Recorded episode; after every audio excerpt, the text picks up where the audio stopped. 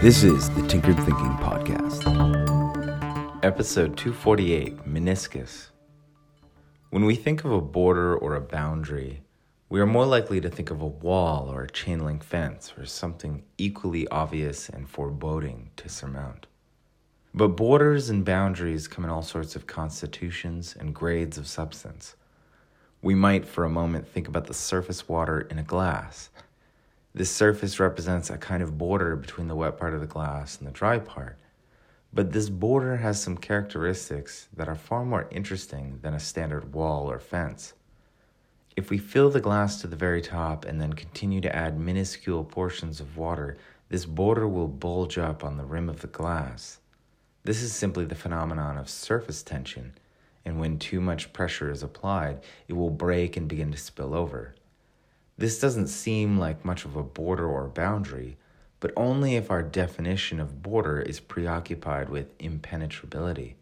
If we think of borders or boundaries less as fortified entities and more like basic demarcations that we might want to deal with more wisely, then the seemingly pathetic boundary of the meniscus formed by water surface tension offers more to contemplate and reveals different perspectives for strategy. We need only think of one of the innumerable bugs that uses the delicate force of surface tension to its benefit. Many have evolved to walk on water, and they achieve this by delicately working with the boundary created by water's surface tension. We might imagine such little buggers, if they could be questioned about the nature of their relationship with the surface of water, they would not bash the border for being weak, but would extol the opportunity present by respecting how delicate such a border is. We might extrapolate this notion into other parts of our life and think about what borders we constantly barge through and ruin, as opposed to delicately pressing against such borders, moving them and changing the configurations we find ourselves in without damaging such borders. The borders of interpersonal relationships might come to mind. Just about all such boundaries can be gently moved so that we can get along together without truncating our personalities. But if we act unabashed with little respect for the realities of such boundaries, then instead of moving such boundaries to make space for ourselves, we might ruin them and create unnecessary problems for ourselves.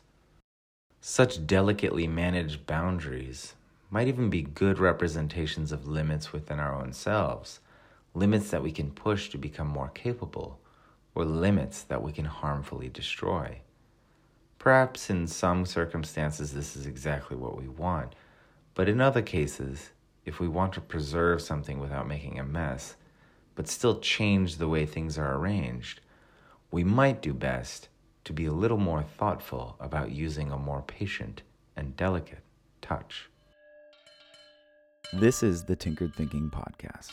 Thank you so much for listening.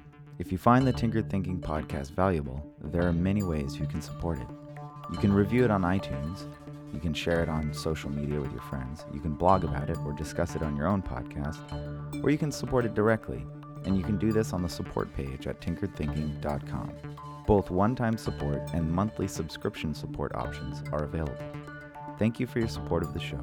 It's listeners like you that make all of this possible. Any feedback or questions are always welcome, so feel free to reach out. And until tomorrow, remember to be careful about the context.